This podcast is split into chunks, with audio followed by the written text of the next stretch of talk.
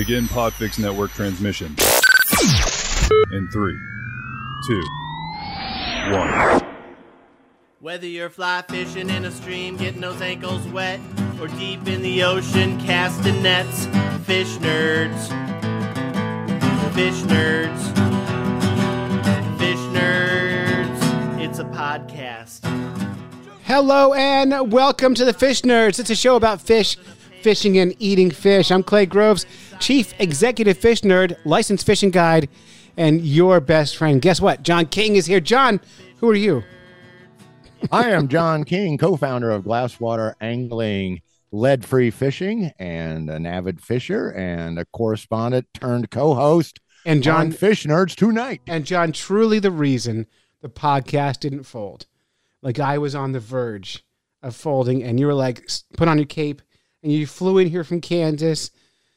You battled the speeding bullets, and you were stronger than a locomotive. And boom, Fish Nerds podcast stayed on the air because of you. Well, thank Full you. you, credit thank you. given.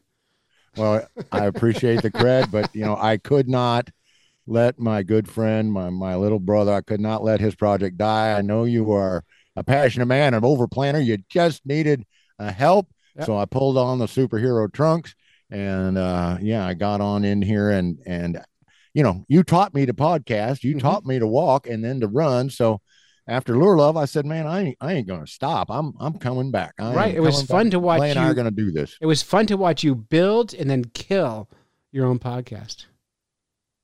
Well, thank you. We had a lot of fun doing it, you know, and Yeah. then we had to, yeah, well, Well, hey, we- we know these things happen. And that's just it. You know, this project's been going on since 2013. I can't, I can't, I can't see it go away. It's, it's a great thing. No, and and you know we have listeners who uh, write in and they say they miss Lure Love. Oh, I sure appreciate that. you know, and We they, they asked me to play the theme song, and I say, hell no, I'm never gonna. You'll never hear that song again. some- oh, Clay, come on, maybe here in I wonder if I still have it. I must have it. I don't have it. Whether you're fly Nope, those are my buttons. It ain't there. It. it's it's got to be somewhere, but but we'll play it again someday for somebody. John, so how have you been? I have been good, Yeah. busy and crazy, but you know what's making me good, dude, is I got I have a friend that started an outdoor education nonprofit called Endless Outdoors and It's a good name. We- yeah, it's it's awesome. He's an awesome guy and he's just getting started. Um, but he wanted to add fishing to his list of outdoor activities that he teaches these kids. How old are know, the kids? Foraging, hiking. Kids are any are from eight to twelve. okay, perfect age for And- it. and uh he'll take a little younger a little older but that yeah it it, it he's very you know he's very targeted he's it's just an awesome idea and i'm i'm loving every bit of it but we used to fish together and when he, you know and then we we didn't for a while because uh i met him through my old job and uh he calls me up he says hey man i want to do some uh, fishing ed Can, are you you know would you be down with that i said heck yes so we had kids out a couple Saturdays back. We had like nine, ten kids come out, and of course the guide pressure, right? The guide pressure. Oh, gotta Will put- they gotta catch? Will catch they have fish, yeah. fun? Will you know? Will this work out?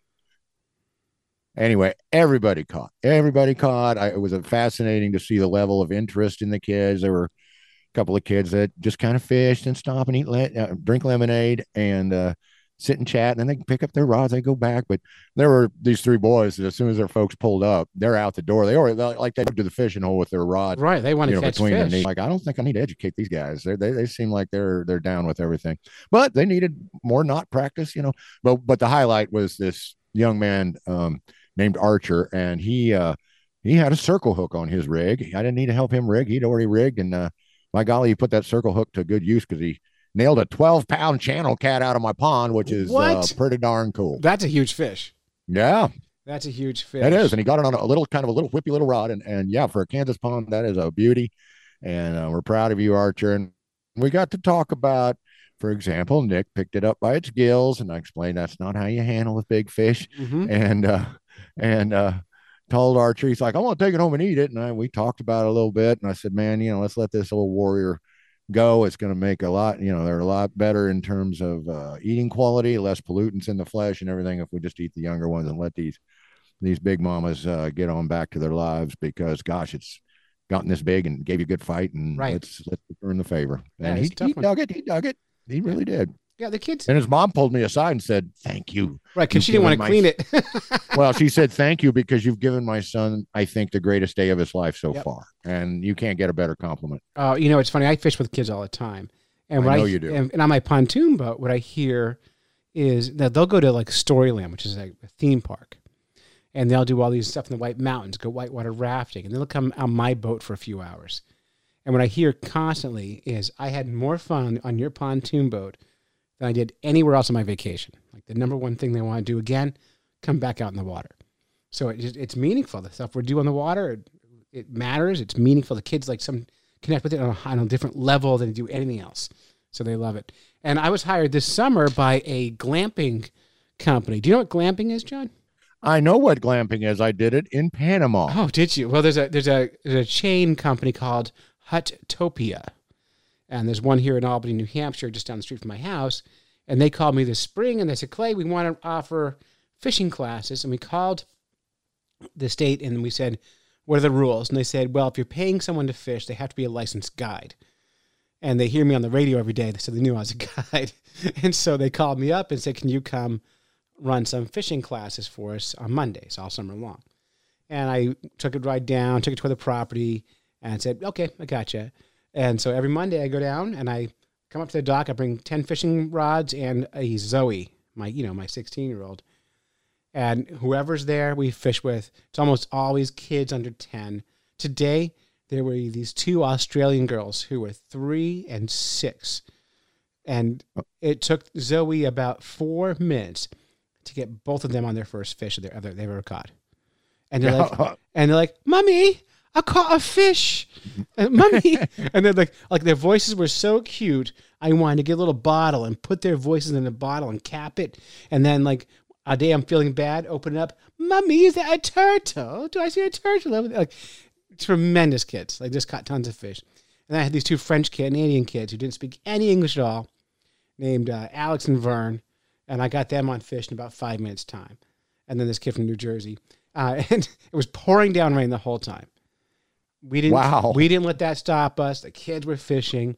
We started off using jigs, but the fish were all very small, so they weren't able to get the jigs in their mouth. So we we sized down our hooks, and boom, boom, boom, fish, fish, fish. That's a trick. If you can't catch a fish, go smaller, and you'll catch a fish. And well, uh, don't I know it? don't you know it? And so they all caught their fishes, and then the snapping turtles arrive. We had this pond. this pond, I've never seen more turtles. We've been fishing there for four weeks now, and every week there's more turtles. So usually there's one snapper. Today there was two snappers and painted turtles everywhere, and the snappers come right to the dock, like put their hands on the dock and nose out of the water, take a breath of air, and wait for kids to drop worms in their mouth. They've been they're very well trained. And, and so I reached in and I I took picked the first. and There's a, the, give you an idea of the size of them. The back of the shell maybe 26 inches across. Oh my goodness! Yeah, so they're probably weighing 30, 25, 30 pounds. So I, I, I, I pick one up out, you know, grab its tail and I drag it out of the water onto the dock. I'm not lifting it, I'm just kind of dragging it. And I hold the dock, let the kids take pictures, and it's snapping at me. And I'm like, don't ever touch a turtle, it's dangerous. And of course, I got my hands all over this thing. And then I let it go, and it jumps in the water, and the kids rate the splash. And then I did it again for the other turtle. And then about 25 minutes later, the turtle's back. I'm like, you guys want me to get it again? And the kids are like, yeah. And I reached in the water, and it's the first time it's ever happened. And I've caught hundreds of snappers. Like I know how to reach in the water and, and get a snapping turtle out without getting bit. The turtle turned on me, and, and it, it knew it. It knew what I was going to do, and it turned around and started chasing me. I was like, "Whoa, that's never happened before." yep. So no matter where, if I put my hand in the water, the turtle t- came to me as opposed to trying to get away from me. It was like, "Nope, not again." So, yeah, no, no, no. So we decided collectively, and all by myself, to not put my hands back in the water. yes, yes, yes. No, no mas. No, no, so, no, no. but all these kids in their various languages and accents are going to go home and talk about the first fish they caught. And today, Zoe and I helped. It's like twelve kids catch their first fish. And we do it every single Monday. And and I've never had one kid who had experienced fishing so far in all the four weeks we've been doing it. It's always been very first time, very first fish. and, and we make sure every single kid catches fish. That is amazing. And we do jigs almost exclusively. We try to do jigs because we want kids to feel the bite, and so we don't like bobbers because bobbers I, I'm not. bobbers yeah, kill I, fish. That's not. I, that's where I'm I, at. We, we, we went conventional, but I was thinking of you the whole time because, um, and I think they've talked about doing a repeat. And I think if when they come out again, we're going to talk about moving to a more advanced approach. yeah. Because yeah, we were we were cutting a lot of fish, you know, off and. But I mean, have you tried circle hooks under a bobber? Yes, I have. Does it work any better? Yes, it's not quite as dependable as when you use it with a live like catfish bait. One thing you you you want to go against your bobber wisdom in that you want actually want to use a bobber that's a little bigger Yeah. because the principle is you know they're going to be tugging on that bait and shaking their head and that's going to drive the hook into the corner of their mouth. hmm So if you know, I'm always the old pan fisher with oh, a smaller bobber is will suspend your jig or your bait, but in this case, you you you want to cheat up a ways. Yeah, I do want to experiment with with uh, with circle hooks on bobbers and see if that helps, because there is I can see the advantage to it. You know, because you're fishing on a dock, there's weeds everywhere, jigs hit the bottom every time, and you're pulling a lot of weeds off. But once the kids figure it out, they start they catch so many fish with a jig. I love jig fishing. well, you're talking to the, you know, you know I do. I know you do. All right, well, John, we've got a big show tonight. So much going Yes, on. we do. We got some. I got. I got a news story I want to talk about. We have to talk about Doc Martin. Doc Martin been with us since the beginning of the show almost, and she's got Nick Kramer, who's a Kansas biology biology. He's a Kansas biology. Hello, I'm a biology. he's a Kansas biologist and host of the Fisheries Podcast. So he's kind of a big deal. It's a big, big, uh, big Kansas day today in the podcast. It is. It is. You know, I actually listen to the fisheries podcast on occasion. Uh, the Oklahoma Pond lady's been on the fisheries podcast. Mhm.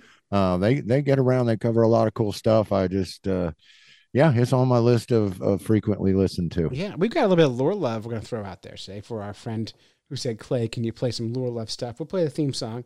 We'll play a little segment from lure love. What do we need to play from that?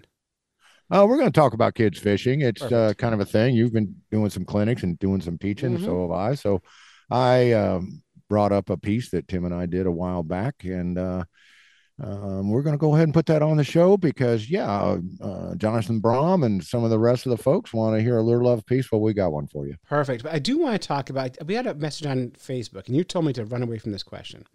So I'm not going to do it. I'm not going to run away from it. I'm going to take it on head on. And we have a listener, a listener named Chris Marston. He's, I think he's from Massachusetts. And he was talking about a bill proposed in Massachusetts about gun legislation. And he wanted to know how I felt about this bill because fishermen, a lot of fishermen are also hunters. And he wants to know my thoughts. It's called an act modernizing firearm laws. Firearm laws. Here's my thought. I don't have one. I don't I don't I don't I don't even own a gun. I'm not against gun ownership. I think responsible gun owners are, are fine. Um, but every single person who's a who's a Second Amendment person who loves their guns and believes no matter what you should only own a gun also knows a guy who should not own a gun. Like we all know that guy who should never have a gun. So Yeah. it's not so simple as like my rights, you know. Uh, so my thoughts on that legislation, I looked at it. I couldn't tell you what four sentences meant. I don't know.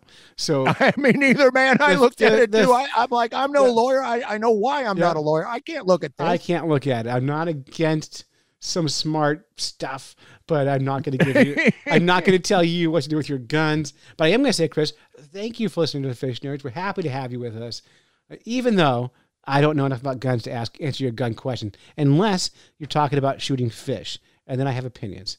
But you didn't ask that, so I'm not going to tell you my opinion on shooting fish. How's that? Let's not do that. That's Right. a whole nother show, Un- and I, I, I'm not Unsatisfying. ready for that. Unsatisfying. How's that for an answer? But we did it. we, we took on gun topic on the Fish Nerds podcast and did it. yeah, we, we don't want to get too broad. no, so good. That's done. Why don't we jump into fish in the news and then we'll get with Doc Martin. What do you think? Sounds like a plan. All right, here we go. News, news, fish in the news. Everybody loves their fish in the news. All right, John, this is going to be a short one. Uh, just a short one. But uh, the headline is Huge Fish Kills Itself in front of an aquarium guest after being blinded by a camera flash. That's the headline. okay. Yeah, this is this really happened, and it happened just past this past February. I don't know why I didn't hear about it until now, but it it came across my news feed today, so I thought I would share share it with. And it's a viral video of a tuna killing itself, uh, and you can go look at this. Uh, it's been on Reddit mostly, so it didn't make the museums, but it, the footage can be seen. It's awful. Someone was taking fish photography at a crowd aquarium exhibit, and no one's saying where this happened. So like, it's I, w- I always find it suspect when you can't find out the location. Yeah. Yeah, because because because I think if it really happened, we'd know. So I always wonder if it's doctored information here. But uh, the clip continues. There's a bunch of visitors. They're taking flash photography. The fish tank is crowded, and the clip continues. Vis- Visitors can see a tuna fish abruptly stop and swim head on to the glass, smacking it, and then sinking to the bottom. And of course, visitors are horrified. Horrified, John. And I haven't watched the um, I haven't watched the video yet. I'm, I've seen the still pictures of it, and it looks horrifying. And I will put Okay. a link up on our Facebook page and on the show notes. People can look at it. But uh, when you do go to an aquarium, they do all say no flash photography. Yeah. So it makes me wonder: Has this ever happened before? Which, by the way, I- it probably not. Oh, probably because there's a real, you know, speaking of a certain kind of person, there's the person that, you know, thinks the whole world's here just for them and they're, Yeah. you know, oh, it's okay if I take a picture. Why? Yeah, but Just, I, you know you've been to aquariums, John. Yes. and and you know people, and you know that people have no idea how to use their cameras, right. and so you know, hundred percent, flashes are going off all day long. right. And if there was a this was a real problem that happened every time one flashed at the at the fishes, uh, we'd hear about it all the time. But as far as I can tell, this is the only instance where this has happened. So well, what, what do you think went on there? You think it thought it was like prey, you know, uh, So maybe I- some deep water to- prey or you know, according to the article, it just confused the fish. But here's why I think it is not true. Fish have a lateral line, right? oh yeah, yeah, yeah. And that's how they don't. When you put, if you put a frog in a glass aquarium, it smacks the glass all day long trying to get out. Lizards, turtles smack the glass all day long. You put a you put a fish in a glass aquarium, it never hits the wall. That's true. It never hits the wall because it has a lateral line. I can't see a flash changing that. So I don't believe it. Yeah, I I, I have a problem with it too. Well, and of course, it's one of those things where I'm not sure the flash helps you much. You know, mainly you're going to get You get you get reflection. Reflection. Yep. yeah. It doesn't it does make your picture better, but I'm not convinced it hurts anything. Um, but you know, if people have better information than I do, and now I'm looking at the website here, and there's there's still photos, and I'm trying to find the actual video, and I can't find it, so I, I don't know. I'm not sure if it's real, Well, I, I but i I'm- like the story. yeah, it's a fun story, and that's what they're counting on, and that's how they get clicks. But a jaundiced eye, as they say, is uh, called for for a lot of this stuff. Sure, jaundiced eye. All right. Yes. Do you have any news stories, John? You're not. Required. I don't have any. It- It's not stories. required. Well, I have no fair warning. I could make something up. No, you don't have to. Let's let's bail the news. We got so much show to do. We did We some do. news. We did some news. Wrong button. I'm never getting the buttons right. I can label them. All right. What do you think? You want to jump into um, Doc Martin here with Nick Kramer? Let's Kramer? jump into this Doc Martin story. I- Nick I- I Kramer loved is it. Nick Kramer's a, Kramer's a Kansas biologist, host of the Fisheries podcast, and you love this interview. I did. You did. All right. Um, we can we can talk a little bit about it now, or we can recap after. What do you think? Uh, well, I just say going in, um, I'm kind of excited about it, and I really want y'all to listen to it because, once again, it's you're going to it's going to sound familiar, like the bow hunting, or I mean bow fishing, bow fish hunting episode, where we're starting to ask some questions because, hey, all praise to the young folks. Rough fish are being redefined. So They- let's listen to Mr. Kramer and see. Let's see what he has to say. They are indeed. And by the way, Doc Martin has dug in on carp recently, and she is not letting go. Here we go.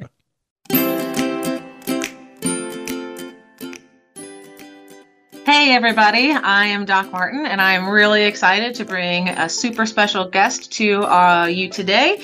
So, we have Nick Kramer, our district fisheries biologist from the state of Kansas, and the founder and periodic host of the Fisheries podcast is joining us today. Welcome, Nick. Thank you, Erica, for, for allowing me to come on the show today. Uh, as a another Kansas, uh, I guess Kansas kind of crowded with fish podcasters. It seems like so. I'm glad there's enough room for both of us in the state. Well, it's different niches, right? So, we, uh, we like to diversify. hmm Yeah, exactly. And so, um, you are the district fisheries biologist. What does that mean? Uh, so I have a, a six county area that I'm in charge of in northeast Kansas. Uh, that I'm tasked with managing all the public waters in that corner of the state and making sure that there is enough fish for people to catch and big enough fish for people to take home. Um, so I have in those six counties, I have roughly 15,000 acres of publicly accessible water, ranging from a 11,000 acre public reservoir or federal reservoir down to one acre to half acre farm ponds that we lease out from from private landowners. So there's a there's a wide range of, of sizes and systems that I get to work on. Uh, but really the the end goal is the same is to make sure that uh, anglers have enough uh, fish out there to catch. And I'm sure all of our listeners want to know, Nick, are you yourself an angler? Uh, I I am. I guess not as much as I was when I first got into the field. I, um, I guess the the job kind of satisfies a lot of those uh, desires to get out and go fishing. But I do get out and enjoy some Kansas crappie fishing. Um, I've started to dabble into blue cat fishing a little bit, uh, but most of the time I, I fall back to to crappie fishing. Awesome. And you had something that um, I guess your group has been working on that you wanted to share with us today. Uh, and you've done some survey work. Uh, sounds like in spring of 2022, and you have some of those results about a carp, a carp fishing. Would you like to let us know what? Let's talk about like what is the survey first a little bit before we get into the what you found, if that's all right.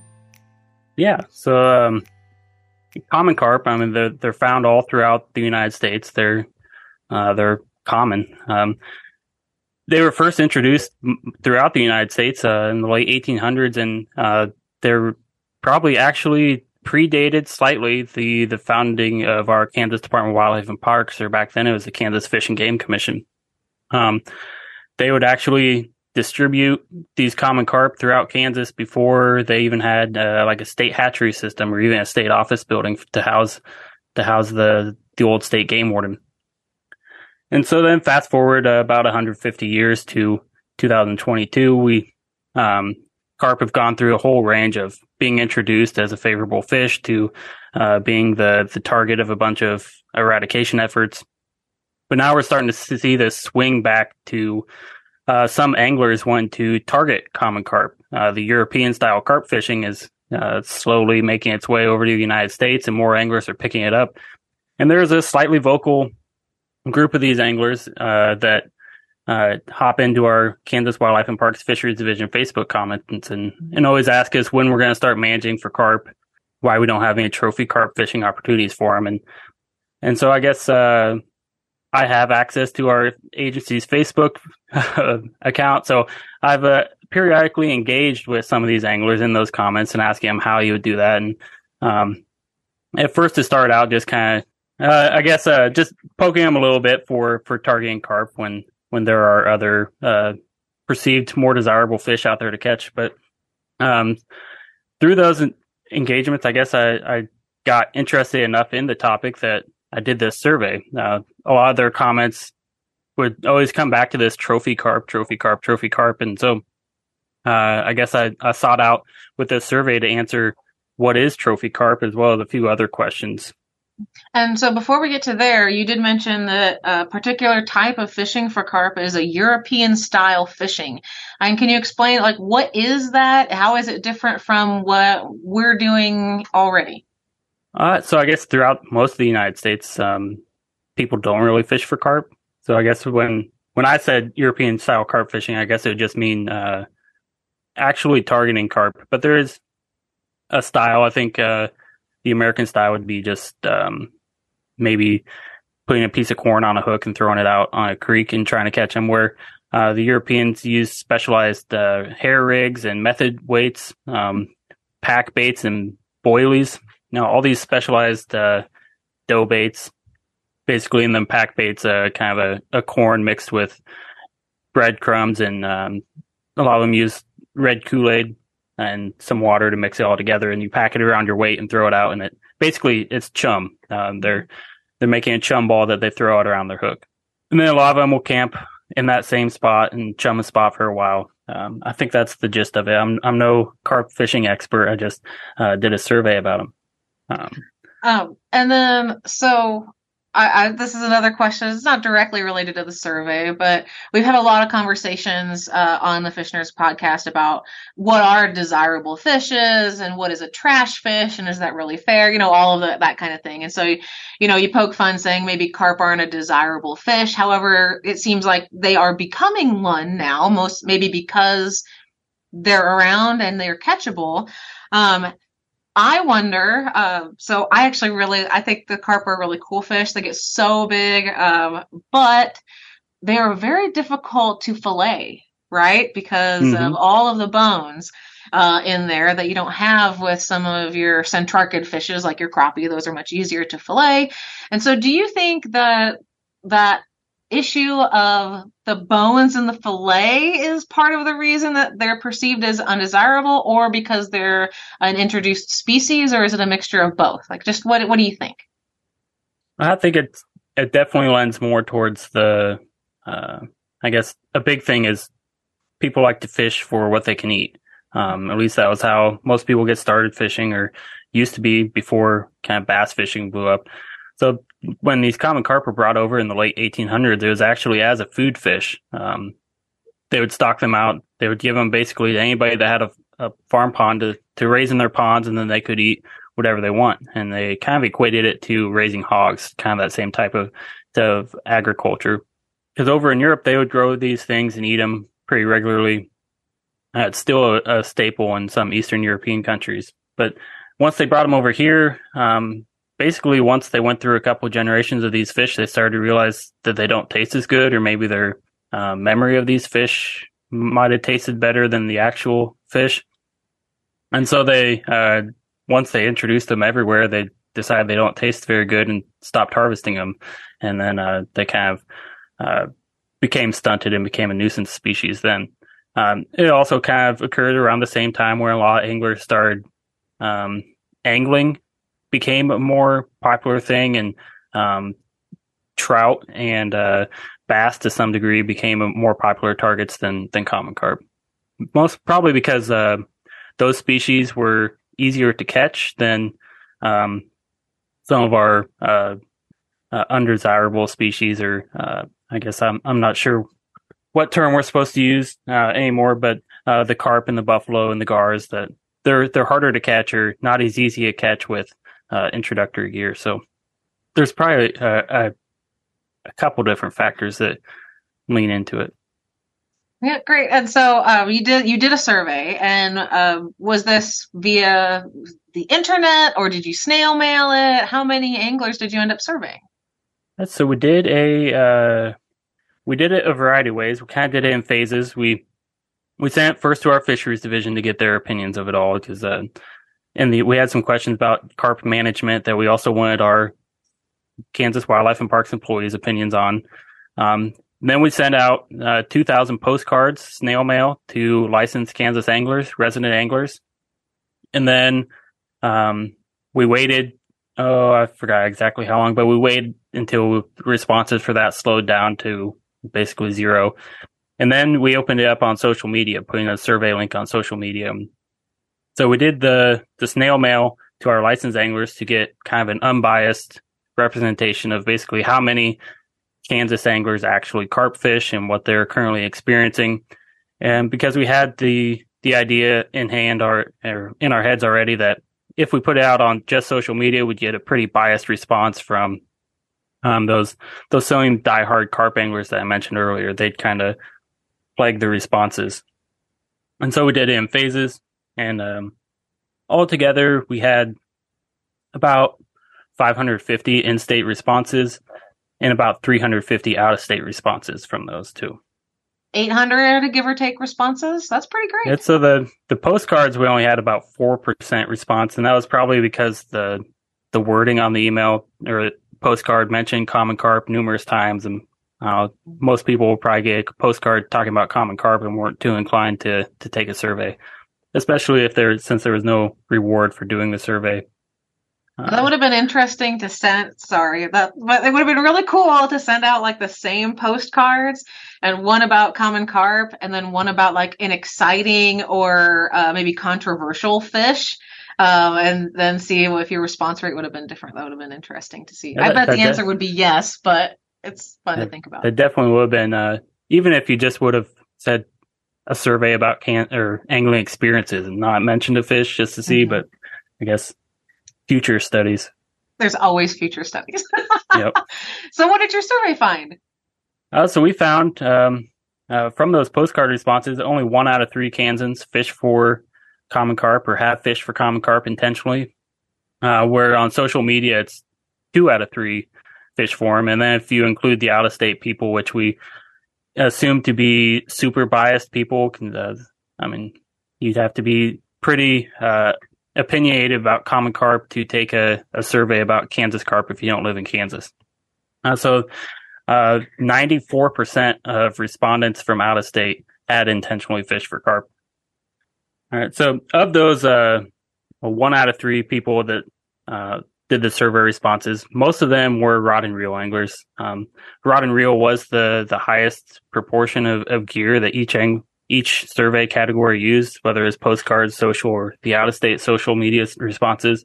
And then bow fishing was second. So we just Oh, kind of wow. focused we focused on those the the rest of the the survey but uh, fly fishing was surprisingly third for uh, all three of the categories there's i mean it's 3% of people fly fish for common carp but uh, compared to about 60 to 80% of the rod and reel So, and about uh, with the with those data where you have rod and reel and then bow fishing and then fly fishing, are those the methods specific to targeting common carp, or are those just the methods most commonly employed by the anglers? It's a little bit different category there. It's uh, I believe the the question was um, which is your most frequently used gear to target common carp, and they could only so select they could only select one of them.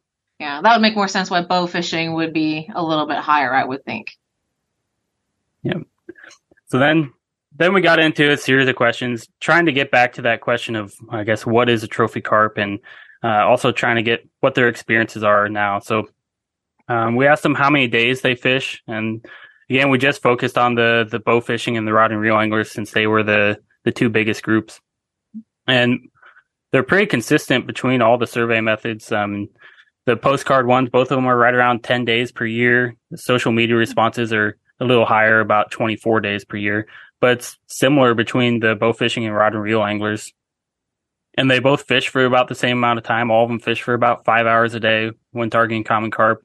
And they drive about 20 miles one way to target that. Um, so I, I looked in our, we had just done a Kansas licensed angler survey, which surveys all of our uh, a bigger statewide survey of all angler types, and uh, that those anglers or those respondents actually travel about twice as far one way to fish for any fish. So, uh, carp anglers only travel 20 miles, where our our typical Kansas angler travels about 40 miles to target whatever species they're targeting. So, Hmm. uh, there's they don't usually drive as far. Um, and then as far as what how many they encounter, that's where the bow fishing and rod and reel guys start to differ, or not. Uh, bow fishing anglers start to differ. Uh, the postcard ones, the, the unbiased responses, they usually the bow fishers get about 18, where the rod and reel usually see about three fish. Hmm. And then social media, the the more biased people usually see five or six fish when fishing rod and reel, and between 40 and 50 when they're bow fishing. So there's Oh uh, a lot more. Uh, you see a lot more fish when bow fishing than than you do rod and reel, and I guess that's likely because you're cruising around in a boat. Um, where on rod and reel anglers are usually staying in one spot, waiting for fish to come into their bait pile. So it's more of an active versus passive. Hmm. Then we're finally starting to get towards towards that trophy trophy stuff. Um, so we asked what size of fish they currently catch right now, and it's typically right around that 20 to 21 inch size fish is what they what they're catching right now, and most of them would rate their success as, I guess, neutral or uh, not successful or unsuccessful, just kind of right in the middle. Hmm.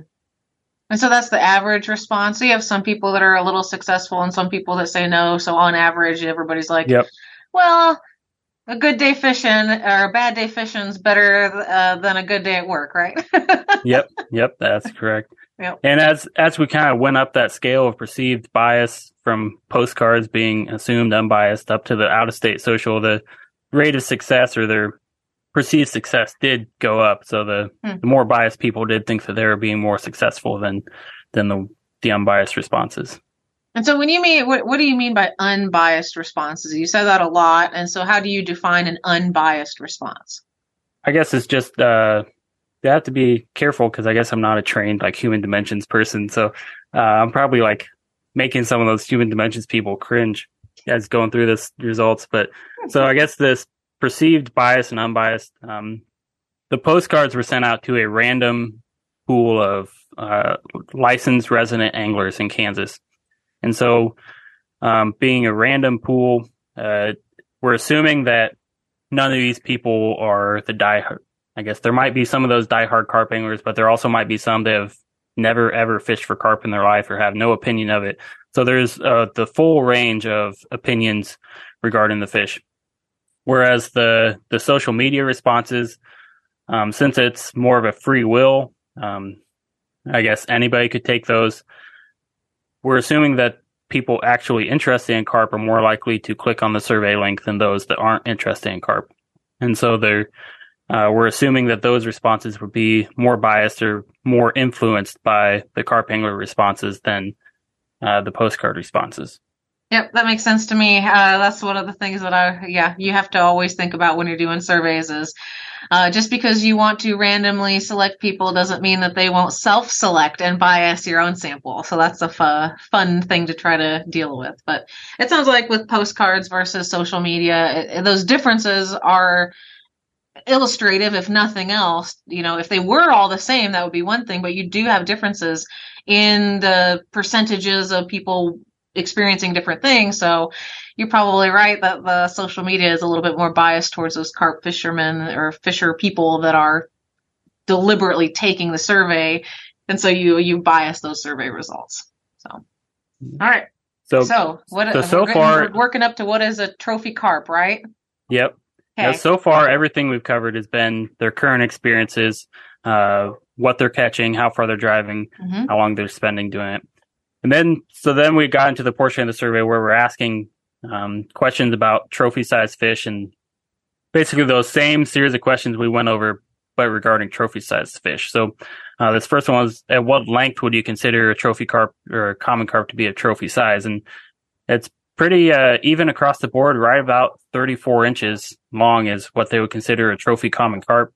And in fishery science, we have uh, Don Gabelhouse Jr. created a series of length categorizations based off of world record lengths that we use to uh, help with our fish management. And so it ranges from um, stock, quality, preferred, memorable, and trophy, with trophy being roughly 80% of a world record length fish. And coincidentally, the, the Gabelhouse category for common carp that delineates trophy fish sits right at 34 inches. So the, I guess it's a coincidence, I guess, that the, the, the anglers and the, the science kind of ma- matches up and right at that 34 inch mark for a trophy fish. And then, um, so before most of the anglers were driving about 20 miles to target, um, common carp. We asked how many miles they'd be willing to drive one way to target trophy size common carp. And the, it varied with the postcard people willing to drive maybe, maybe 50 miles, 30 to 50 miles. So not, not all that much further, getting up to that, uh, statewide average for, um, the, the licensed angler survey. The social media or those perceived more biased people, uh, they would get up to about 100 miles to 270 miles if they're rod and reel anglers. Oh my gosh. And the, the, the out of state anglers, um, were willing to travel 500 to 650 miles to target trophy common carp. Um, so that was one of the comments on the Facebook page that, uh, stuck out was like, uh, you could make Kansas a destination fishery if you develop these trophy carp fishing. Um, so the in-state people, I mean, that that would be like traveling um, basically a- across the entire length of Missouri. So from St. Louis to get across the Kansas border uh, would be about 270 miles, I think. Mhm. Um, where those out of state ones, I mean, you could be drawing some people from the surrounding states into Kansas um, with that 500 to 650 mile range. yeah, that's out by uh, Indiana and Ohio, out uh, that a ways. Yep. Yeah. Wow. uh, I mean, it, there were some uh, people that I thought there was a cap on the, the amount of miles they could put in the survey box, but I, I guess there wasn't. So some of them would put like a million miles. Um, so that might have swayed the average is down, but I believe all the numbers that uh, I wrote down were medians. So Mm. they're not medians, means. So some people were willing to traverse the globe to target trophy common carp. But have they? Because like they actually could, right? They could go to Europe and try and uh, probably Yeah. do that. I wonder if they have. That'd be an interesting question. hmm Um, and so uh, we know we know carp are invasive. I, I don't know. I know KDWP uh, has recently kind of went from was it aquatic nuisance species to another acronym.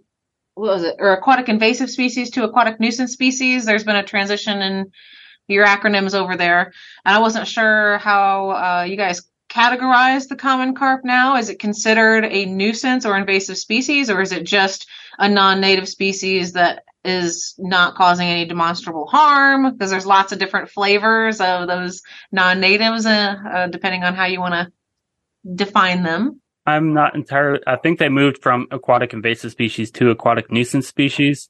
Um, I, I can't remember the exact justification, but I think nuisance more accurately describes what they're after, what they're ma- trying to manage than invasive. But in Kansas, common carp fall into a, a non-game species. Uh, I believe they're also listed in our nuisance species list. So this whole survey talking about trophy carp management, um, the the statewide, the Kansas Wildlife and Parks responses to it basically was was not in support of any trophy carp management options um, or scenarios. They weren't interested in managing for trophy common carp, as you could imagine. A bunch of state biologists saying, and so uh, it's very unlikely that anything would happen. But um, kind of the, conclusion of the survey was that um, that 34 inches and the number of fish that people are after and how far they're willing to drive, we probably already have and we do already have that size of fish present in Kansas. Mhm. It's just a matter of um, pointing anglers to those locations where those fish do exist. And also, when you get up to that size of fish, a lot of our standard sampling methods that we use to sample our, our typical sport fishes in Kansas don't adequately sample those larger size fish. The once you get up to the 30, 34 inch size fish, or bass electrofishing, you might run into some common carp, but uh, when we're doing that, we're mostly just picking up bass. We aren't even picking up bluegills or uh, walleye or anything else that we see when we're, we're when we're doing that. So even though we might see those fish out there, um, we aren't really collecting that information as much. So we likely have a lot more of these fish swimming around in our Kansas waters than what our database shows that we have.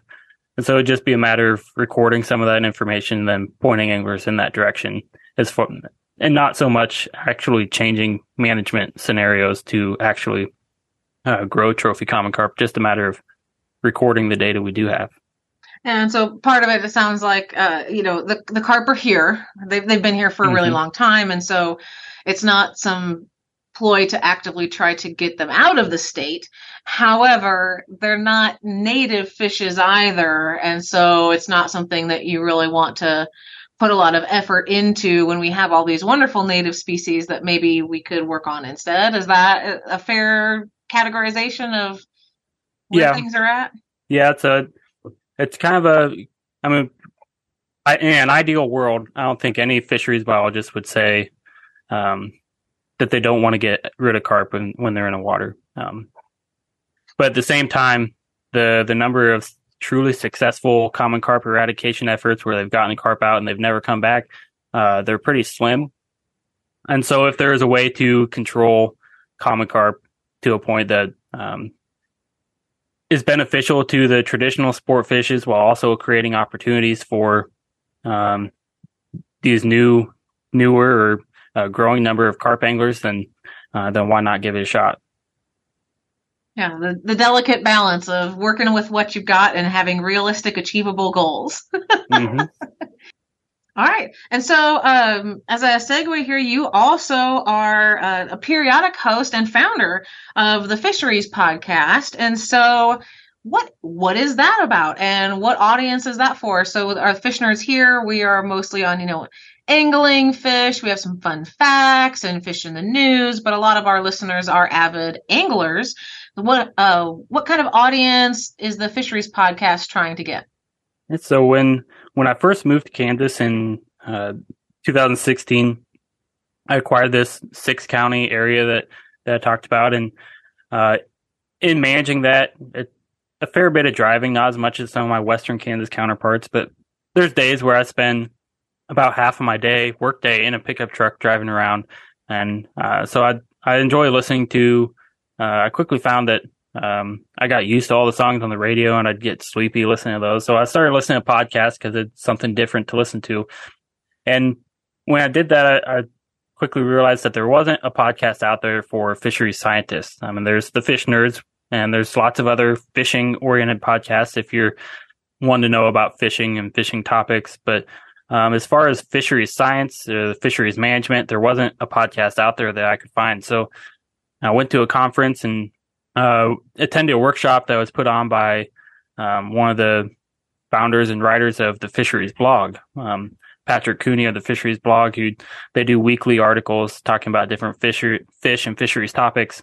And I asked him if they ever thought about branching out to other media, and they said they hadn't really. Um, and then I guess I'm mixing up my own memories. Somebody else had asked him about um, about that, whether they're interested in doing a podcast, and I guess that sparked in my mind, oh, I'm not the only one that would be interested in this fisheries podcast. And as I was walking back to my hotel uh, from the conference center, I got on Amazon and ordered a microphone, and I think even reserved Twitter handles and website names as I was walking back to the hotel. And uh, about a month after that conference, I I released the first episode of the fisheries podcast, and so that was right around Labor Day of 2018. So we're coming up on five years of that. Uh, we've done 224 episodes. Um, in each episode, we interview a different fisheries professional from across the United States and even sometimes across uh, uh, international fisheries biologists, talking about their research, what they've done in the past, or what they're currently working on. And the original goal was to kind of dumb it down and make it more digestible for common anglers. Um, but for the most part, I don't think a lot of the episodes are super technical. We don't talk about p values or uh, chi squared tests or anything like that. Uh, it's really just talking about the results. Um, I think it, most of it's uh, pretty easily digestible. There might be some uh, deeper concepts or something that people mention and might gloss over, but uh, for the most part, it uh, should be easy to pick up by the common angler or fishery scientist. Excellent. And so five year anniversary is coming up. That's pretty exciting. And so I think there are some statistics out there about, uh, you know, a lot of podcasts kind of pop up in about the first two years as the make it or break it. So you've made it past that. Um, you've got what you said over 200 episodes. And each episode features a different professional from the United States or across the world. Um, and it's all fisheries oriented. So very much like what you and I do, I would think for our job. So you probably have district fisheries people, folks from different um, government organizations. Um, do you have any professionals in like the private industry? Yep. Yeah. So we've we've covered the whole whole gamut from uh, private pond management businesses to uh, scientists working in national laboratories. Um, Cool. So the private pond guys just talking about bass and bluegill management and kind of their work. To uh, Brenda Pracheil working in the Oaks National Laboratories, uh, doing side projects on otolith chemical compositions and how that affects microchemistry readings. So there's that one might be a little bit more of a, the technical episode where it might go over some people's heads or what it went over my head when she was talking about it. But uh, so there's the whole range of, of science in between there. Excellent. And so, um, just before we wrap up here, uh, you talked a little bit about uh, your survey. You've talked a little bit about the podcast. Uh, if the listeners today are interested in finding out more about any of those things, do you have any uh, social media websites or handles you'd like to share? Yeah, the Fisheries Podcast can be found on uh, most social media platforms at Fisheries Pod, uh, or if you just Google search the Fisheries Podcast, I believe it's the first thing that comes up. Um, you can find me across all, most of the social media platforms at Nick Deluris. So like Ictalurus punctatus for channel catfish, but with Nick in front of it instead of Ick. So, um, Nerd. Yep. That's amazing. All right. Well, uh, thank you, Nick, for joining us on the Fish Nerds podcast, and we hope we'll talk again soon. Well, thank you for having me. All right, and we're back. John, can you believe how far people will drive to catch a, a, a trophy carp? Hey, there are kind of people, you know what I'm talking Yeah. about? Yeah. How far have you driven for a fish? Um, all the way to Winnipeg. So a day and a half. Day and a half. Yeah. Well, you also drove all the way out here to fish with me once, Well, yeah. I mean, that really, I mean, just okay. for me. Yeah, ostensibly, I, I did take a, a few days with my daughter, but it was mainly to see you, yeah. man. yeah. Yeah. Who needs our kids? We've seen them for 18 years. We don't need them anymore. Yeah, yeah, yeah. You're not So the you- boss of me. so you can you can you can say four days in that in if that's our parameter. Yes, I have driven four days to catch perch out of Silver Lake, and Mm-hmm. I'd do it again in a heartbeat. because it's fun. Too fun. Too fun. All right, so there we go there, and oh, good news, John. We're going to talk that? about lure love. Unless you We'll want to talk- talk, you want more? You want to talk more about this interview? I got 17 pages of notes here, man. Well, hit at me, man, before because I'm ready to move. I'm, I got. I'm, No, almost, really I'm, just- I'm almost out of beer. Me too. I, I should have brought two in here. Uh, I have get a little cooler or something next time. But I, I just wanted to say I really enjoyed hearing this from a biologist POV and that he's open to this sort of uh, let's redefine these rough fish. Uh, I like hearing about the European models. Yes.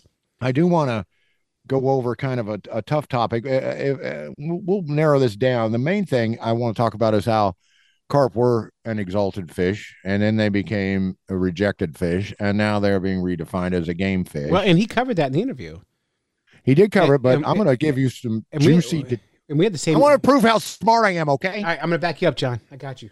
okay, you do that. I. No, I just I, when I was uh, in I know stuff. yeah, I do, I do. I But- know.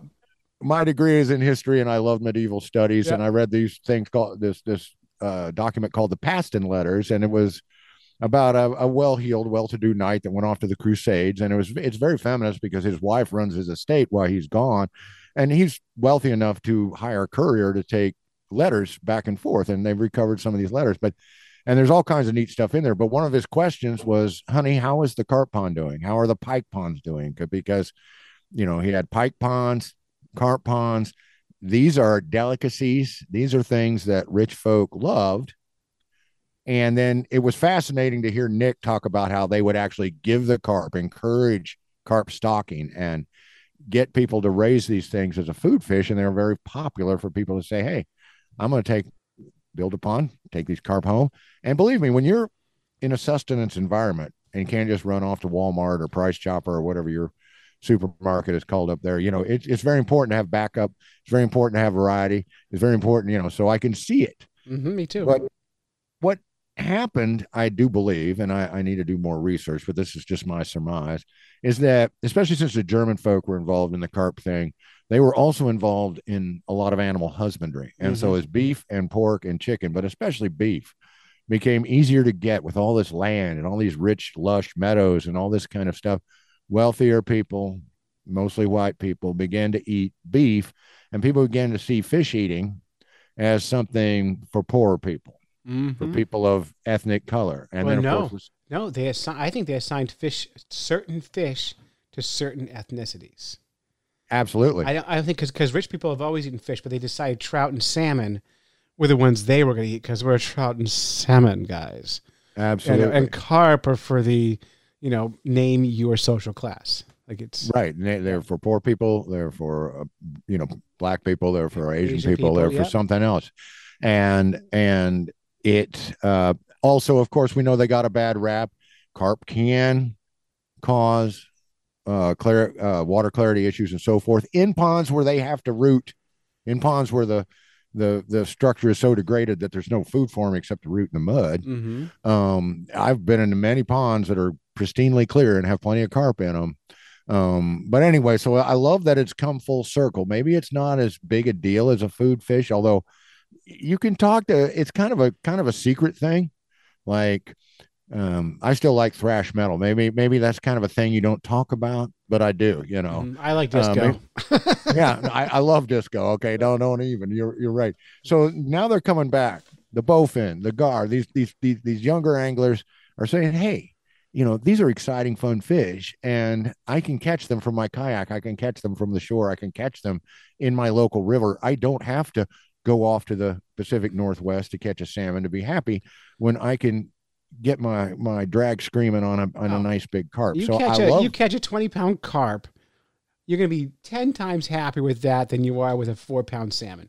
I mean, it's just it's twenty pound carp. it's so fun.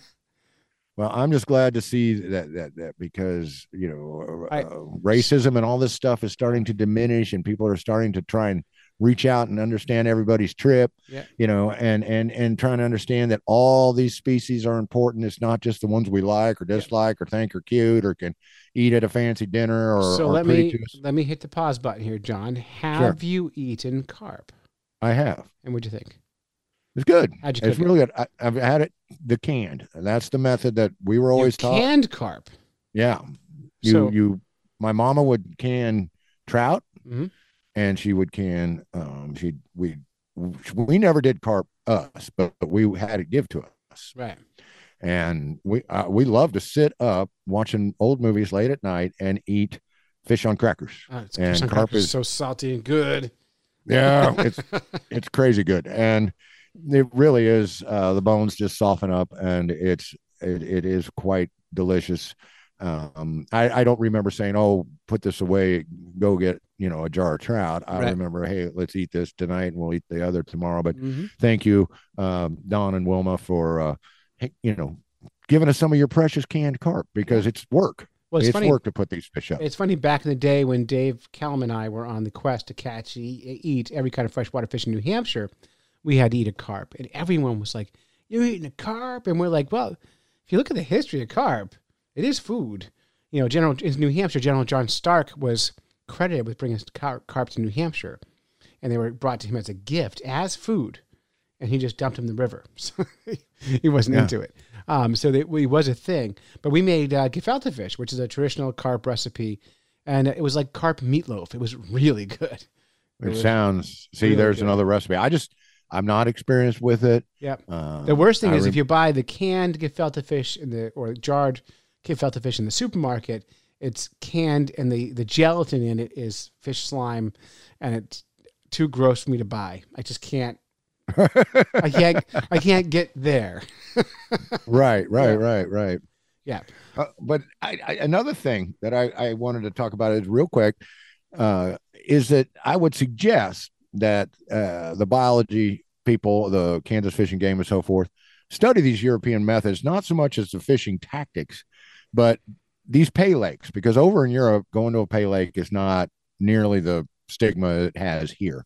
And they have carp, you know, there'll, there'll be a lake, you know, where, oh, old Matilda, she's been caught 41 times, you know, we log it every time. Right. And now, both here in the United States with big bass on private farms and private fish enterprises, uh, and carp and so forth, but especially with the bass, is there's there these guys, these bass guys, are buying the the trackers that you put under the skin, Mm-hmm.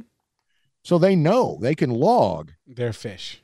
every fish is caught. They have names for them all, and you could do that with carp. And another great thing about carp is unlike trying to raise bass, walleye, crappie that require a live wiggling fish for the most part to thrive. Carp are like bluegill, man. They're, they're you know bluegill are X percent vegetarian, insectivores, and so forth. They'll take feed. We call those Carp omnivores. yeah, omnivores. There you go. Um, carp will really take feed, and they'll also just take. They don't even need it made into feed like a bluegill does. They'll take corn, they'll take soybeans, they'll take you know. And there's actually kind of a way to to kind of ferment them to make them a little easier on their system and make them more appealing, but a lot easier to raise carp. So if these folks are wanting to make Kansas a destination for trophy carp, there's ways to do it, and I'll tell you right now. And and we we had uh, I think Rich put Connecticut Fly Angler on quite a few episodes ago, but uh, you know this guy guides carp trips in the urban environment. Uh-huh. Um, our city lake down here in Edgerton, you can go down there and have a ball. Nobody fishes for them. They're they're like an untouched virgin resource. It's not like having to go to the uh, the the Northwest Territories for pike or something. You you've got lots of marshes and um, places in the city lakes, the state lakes, where the carp fishing is out of sight. Right. It doesn't take a big surge to find some unfished for carp at this particular point. So But, I mean, yeah. as far as I know, John, every place I fish for carp, nobody does because no one's fishing for them around here. So, yeah, well, untapped these- resource. The, I'll tell you the number one reason people don't carp fish. You want to know what it is? what is it? Ego. Because Yeah. it's carp. It's not a bass, it's not a trout. It's ego. If you if Well- you're if you're a snob about your fish, that's your ego. It's like when you were younger, John, and you liked this band, and it was the best band in the world, and you would listen to other bands, and you liked this band before it was cool. That's where we're at with fish.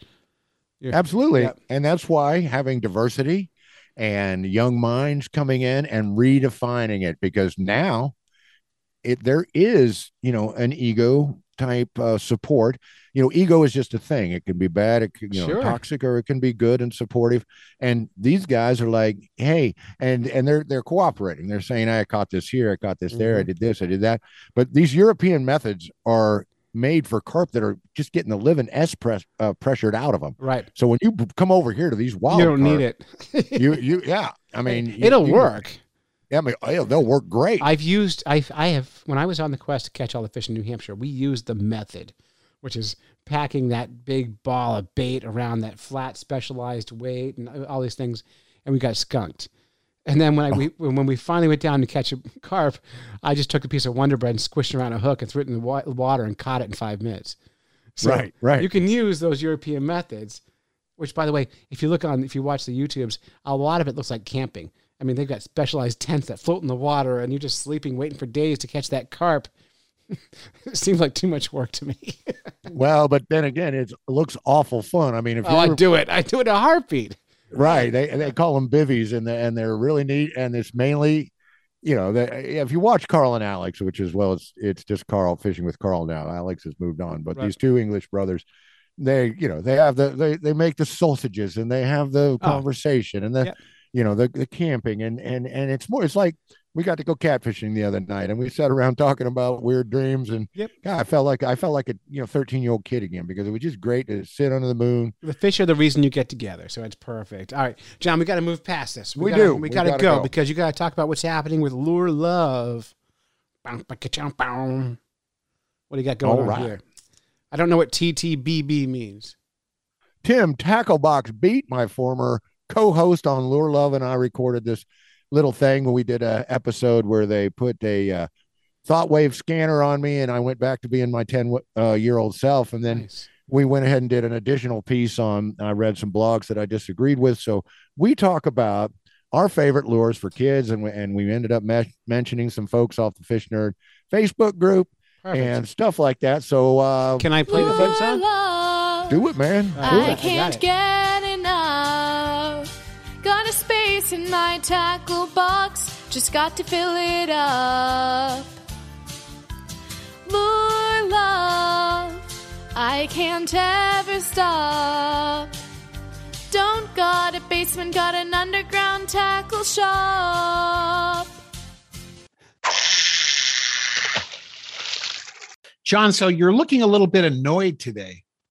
Well, I kind of am. I mean, we're looking over different articles and different blog posts and stuff on the best lures to get a beginning kid fisher or even a more established kid fisher, best lures for kids. And I came across an article by this fella, John Paxton, uh, on the Fishing Father blog, uh, July 2019. And uh, both on uh, your list and mine, we had hollow frogs, and or at least I did, and I know we both had uh, minnows or rapalas, uh, rapalas, and uh, he doesn't like either of those baits for kids. And um, I don't know. I, I just read through his article. He was talking about how oh, if you're gonna give him a frog, you got to teach him to use a bait caster. I don't know. I just thought his perspective was a little skewed, and I think a lot of it depends on where you fish too. If you're in a place where there's a lot of farm ponds and those bass are going to be busting anything on the surface, probably fish having a kid fish with a hollow frog isn't a, a, a big deal. You know, it could work pretty well. To me, you need a couple things when you're just considering these lures. A lure needs to be heavy enough, have enough weight so the kid can cast it. You don't want to have something that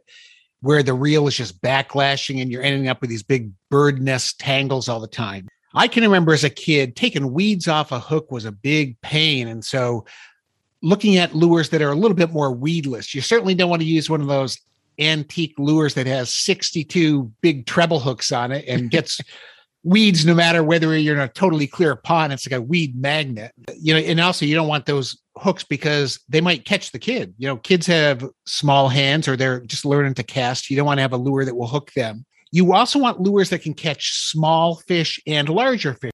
Crappie jigs, for instance, you can catch some monster bass on those as well as small fish. And my thought there is kids want to catch fish. I want to catch fish.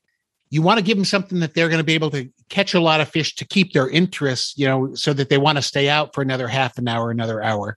Absolutely. Now, everything you've said there is is spot on to me. You got to come at it from you know an empathy from the kid's angle first, and I've kind of put, formulated what I consider uh, my four pillars of how to evaluate the situation when it comes to what am I going to pick out for this young angler. Uh, first of all, you got to look at the age of an angler. The needs of a three year old, a six year old, a ten year old, a fourteen year old could be completely different.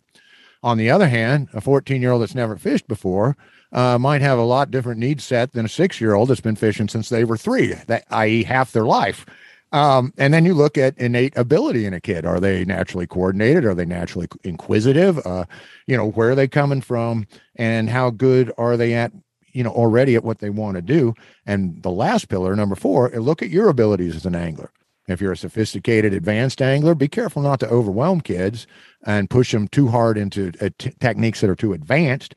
Uh, on the other hand, if you're a non angler and you need help, uh, there's all kinds of places you can get it online. You can always contact us directly. We'd be glad to hear from you. We'd be glad to help you out. Worry less about the fish and more about the techniques and learning to cast and things to get out there.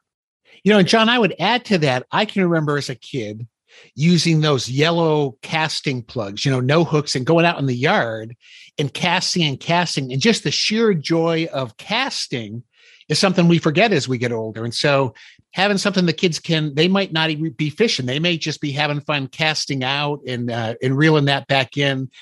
So when I think about the the two things that you know what you just shared and what I shared before, here are some lures that I think are particularly good that I used as a kid and I think are great for kids. The first is a beetle spin. You know, it's a small spinner bait. You can catch monster bass on it. You can catch perch. You can catch crappie. You can catch bluegill. Everything on it. Well, Johnny loves a beetle spin, and crappie hippie still does, buddy. It's my number one for sure. for a kid, you can't go, you know, any better than a beetle spin. It, it's semi weedless. It's a straight retrieve. You you get you keep that line tight so your spinning reel is not always looping up and causing you screams.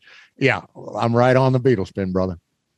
And then I wouldn't go the floating frog route as much as I would go a short floating jerk bait, you know, two or three inches. And I would take the back hook off. So there's one treble hook in the middle. I do that with a lot of my jerk baits. I do not find that I miss hookups with that. Fish usually are hitting that right in the middle. But now you have something that's floating. So it has that top water action. But if the kid reels it in, it's diving down. So it's kind of the best of both worlds. Well, I agree there, and and uh, the article I mentioned was down on hard baits. You know, kids should never be given hard baits. Well, you know, you need to supervise children, but they are completely capable of using hard baits if they can handle a BB gun. You know, if they can handle a slingshot, if they can handle a pair of tennis shoes and run fast without falling down, then they're able to handle a hard bait. You just got to kind of watch out for them now. So, John, are you suggesting that the kids take their slingshot and be put a big old crankbait in there with treble hooks and then shoot that out? Because that sounds like a deadly weapon. that is a deadly weapon. Wouldn't suggest in a minute, but you know, if we were taught how to be responsible and how to pay attention and how not to hurt other things and ourselves, and I think we can translate that to a a Rapala or a Big O or you know a, a Hottentot or whatever we got in the hard baits. That's all I'm saying. Then I think some kind of spinner, you know, a rooster tail, a, a Mepps, a panther martin. Those are fairly easy to cast. Again, you can catch all kinds of fish. You, can fish that in a river. You can fish that in a pond. You're going to catch bass. You're going to catch trout with it. That was one of my favorites as a kid. Oh, absolutely, absolutely. We're, you know, I'm a wire bait man, and I'll tell you, wire baits, uh, spinners like that will once again help keep the line tight. They are actually a better bet in the current uh, when you're trout fishing uh, than an overhead spinner. They're not quite as as weed friendly as as the beetle spin, but on the other hand, they are one of the best search baits out there because everything will hit one. And I love your advice about have a lure that big and small fish will hit. Well, an inline spinner is that lure. And then the final one I would suggest is when kids move to a jig. I love going the the crappie duel or the road runner, something that has a blade on it too. And here's why: if you use a plain jig head, it may be a little bit more difficult for the kid to feel that on the end of the line. But you put a blade on there, and now it's a little bit more versatile because what the number one issue that kids have is is there a fish there? Did I just get a hit or not? And I think with that spinner, it gives you a little bit of an edge to feel when the fish hits. Look, I don't need to add anything to that. That was perfectly said. Underspins rock. Kids love them. Uh, fish love them too. Put the two together, and you'll have fishing success right there. I have been trolling Facebook, and some members of the Lure Love Legion have suggestions for the best lures for kids. Great, Lucy. Share them with us. Hannah Stonehouse Hudson says to use lures with the fewest hooks and that are heavy enough to feel at the end of the line. She also suggests using lures that glow because they are awesome and keep kids entertained. Okay, I love that one. I love that one. I love the thing about the glowing lure. There is nothing that's going to get a t- kid's attention faster than a glowing lure. Now, don't roll your eyes. It's not, and I'm not talking to you, Tim. I'm talking to people in the audience. This is a gimmicky lure, maybe, but it's fun. Fun in the fundamentals. That's what is key to coaching. And that is what is key to teaching. That is what is key to working with kids. And a glow in the dark lure is too fun. It is brilliant, John. You, you think about the 4th of July, you're out at night and they have those glow stick bracelets. Kids go crazy for them. I go crazy for them. It may be gimmicky, but isn't that what we're into anyway? I mean, we want to catch fish, but when you see a new lure you've never seen before, the gimmickiness of it and that hope, hey, maybe this is going to catch a few more fish before. But I, I think Hannah's really onto something here with lures that glow, and especially if they're like the ones that I just got in a, a vintage tackle box where it's like a big eyeball and it actually has an LED in it. When it hits the water, the whole thing lights up. I can't wait to use those, whether it catches fish or not. I just want to see, well, how far can I see it in the water? And could I fish this thing at night? And how will it fish through the ice? I'm looking forward to it. Vinny Maturo says that he's found that when teaching his kids to fish, floating Rapala work well because they get fewer snags. All right, Vinny. Vinny chiming in. That's Vinny Maturo. He is Clay Grove's buddy. He's a guide up in New Hampshire, and uh, he's a swell, swell guy, family man. Uh, what Vinny speaks, you better listen because he knows fishing um, front, back, and and sideways. Great advice there on the Rapala. I love them. We already talked about how much we love them. Julius Ipic says he puts on a one eighth of an ounce jig head with a black and chartreuse crappie magnet and lets the kid cast and reel in as much as they want. He adds that this method wears out the crappie, bluegill, and even catfish. In a similar vein, Brett Hobbick suggests using a trout magnet and a float. Now, this one, I love this. Fishing a small jig, especially, you know, maybe an eighth ounce, maybe a 64th ounce under a float is brilliant because the float gives it enough weight to cast. You don't have to have six feet of line under that float. You can have just enough so it's easy for the kid to cast it out. You can catch all types of fish. What this reminded me of is with my kids, we used to buy the one inch gulp minnows and we would put those on a like a 64th ounce jig head. So now you got the scent of this gulp minnow and it's a great way to catch fish. I still do that sometimes. Sometimes it's windy out and you can't get that 64th of an ounce jig out there and you put a float on it and you cast it out. So I think this is a, a brilliant idea for kids. It's kind of a, that cross between bait fishing and lure fishing. And your kids can watch the float so they can see when a fish takes it, which helps them to set the hook.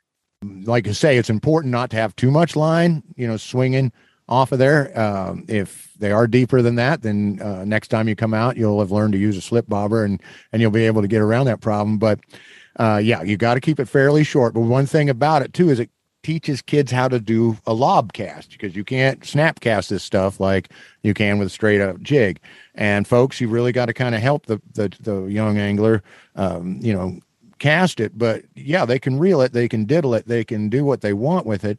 And I'm with you. I'll add a a, a, a chunk of live worm or a, or or a gulp bait or some other brand of nib or bait because I like the fish to hang on to that jig just a little longer to give that that angler just a little more time because my golly, sometimes if you're fishing a straight jig under a bobber, they can be a little mean to you and come up under it and do all kinds of silly things that are hard to detect. So putting on a little uh, inducer uh, can actually up your um, strikes and and bring in yeah more species. So no, I, a jig and bobber is it takes me back. It takes me way on back.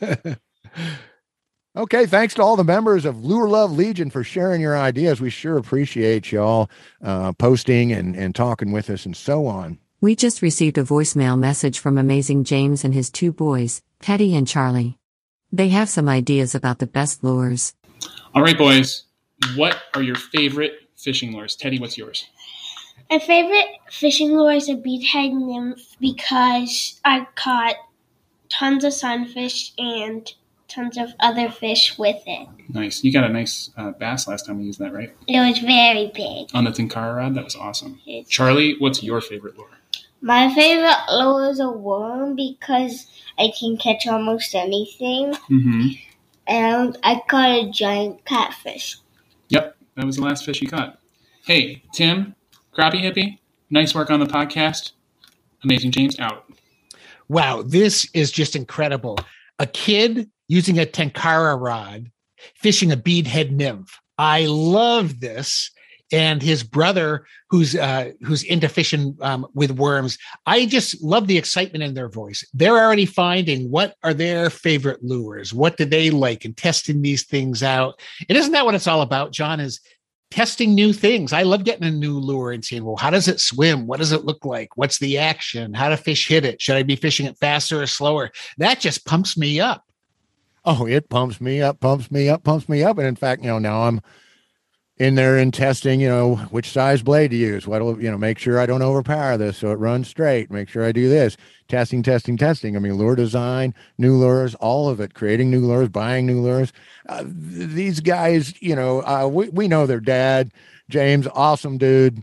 Uh, it's just so fantastic uh, to hear the, like you say, that enthusiasm. And uh, I know they're in a situation where they will experience the joy of fishing over and over and over again their entire lives long. So thanks for sharing, guys. You know what? I'm going to send y'all a nice selection of hand tied jigs from Glasswater Angling. And uh, now you can have a lure from me to be your favorite, from me and Tim and the Lure Love podcast. And maybe they'll make your list of favorite lures.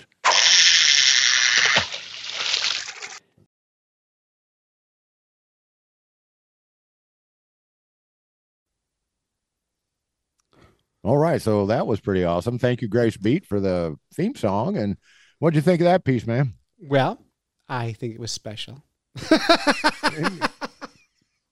Well, what what's your favorite lure to use with kids? We were just talking about it before Um, so we I, I do a lot of jig fishing, and then there was a kid today who bought one of these. Those you know they buy those tackle kits. They have all this junk in it, and Yeah, yeah. ninety percent of it actually is garbage that will never catch a fish. And uh, but there were beetle spins in there, and I do like beetle spins for panfish. Well, you just So- heard that was our number one, and Yep. um, still is my number one because when you're using a spinning rod, especially if there's a breeze or a wind, there you're going to get line loops, and that beetle spin just helps that. But they're just a great lure. It's one of the greatest lures ever made, and we're circling back to Kansas again, brother, because a guy named Chuck Wood is actually the guy that did the nuts and bolts, wire bending, and all that with uh, a couple of local fishing heroes, uh, one named Virgil Ward, and they came up with a beetle spin. So one of the, the main beetle spin engineers is from Kansas. Thank you, Chuck Wood. You are an unsung hero of lure design, and it's about time people knew more about you, my friend. Yeah, they're great little lure. So hey, well done. But yeah, great piece. Thank you for putting that together. And I'm and I do miss lure love. I make fun of you guys, but um, when when that podcast came out and And by the way, the first time Lure Love was on the Fish Nerds, the first thing I said to both you and Tim is that needs to be its own podcast.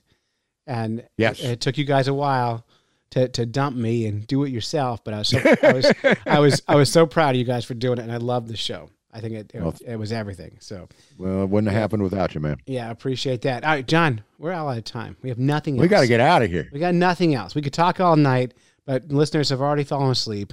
They've given up on us. They just want to go fishing. So let's wrap this show up. Who should we thank today? Well, I got to thank Grace Beat one more time for singing that little theme. We got to thank Diana's Bath Salts for the News fish in the news theme. Uh, we want to thank Nick Wally Kramer, Pleasant. a wonderful biologist, uh, Wally Pleasant for our show theme. Got to thank Doc Martin because we just love her so much, and her buddy Nick Kramer. Thank you for coming on.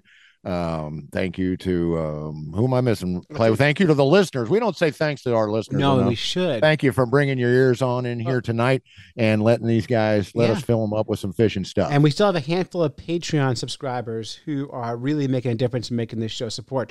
And right now, I can't log on to Patreon to find out who you are uh, because we do have some prizes coming out to you. I've got some caps to give away. John's got some lures to give away.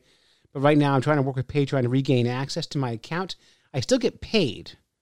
I just can't see who's paying me, so I can't thank you by name. So don't stop paying me because we need, we need the money and we appreciate. it. John, guess what? By the way, uh, if, if you want to advertise, not you, John. Well, you can you can pitch your stuff whenever you want to here because you're part of the show. But any listener, if you got a business and you want to advertise whatever it is you want, or you want to give a shout out, whatever, uh, for twenty five bucks an episode right now. Uh, this is going through Christmas. We're having a sale here at the Fish Nerds, uh, and that is twenty five CPMs. That's twenty five per thousand listeners we have. We got thousand listeners a week, so you're getting twenty five bucks. You can reach thousand people and uh, which is the going rate for podcast subscribers, right? So if you want to advertise on the Fish Nerds podcast, just 25 bucks. Just hit me up, clay at fishnerds.com, and that will give you a one minute ad. Um, we'll sell whatever you want to sell, unless it's garbage, and you can keep your garbage. But good stuff. Sell some good stuff. That's right. Yep. So, uh, John, they've done it. They've listened to a bunch of fish nerds when they should have been fishing. We did our thank yous already. Here's hit us with the code of the fish nerds. Remember to follow the code of the fish nerds. Spawn early and often Never trust a free lunch with strings attached. And swim against the current every chance you get. You did it, John. You made a podcast. Congratulations. Woo, we did it. That was Whether good. you're fly fishing in a stream, getting those ankles wet, or deep in the ocean casting nets, fish nerds. Fish nerds. Fish nerds. It's a podcast. Just for the halibut. Fried in a basket or broiled in a pan. Eat it raw like you're in Siam. Fish nerds. Fish nerds. Fish nerds. It's a podcast. Lure love, you've been on my mind. Never enough lures to tie to the end of my line more love. Can't I make you see? Why buy five lures when you can buy a hundred and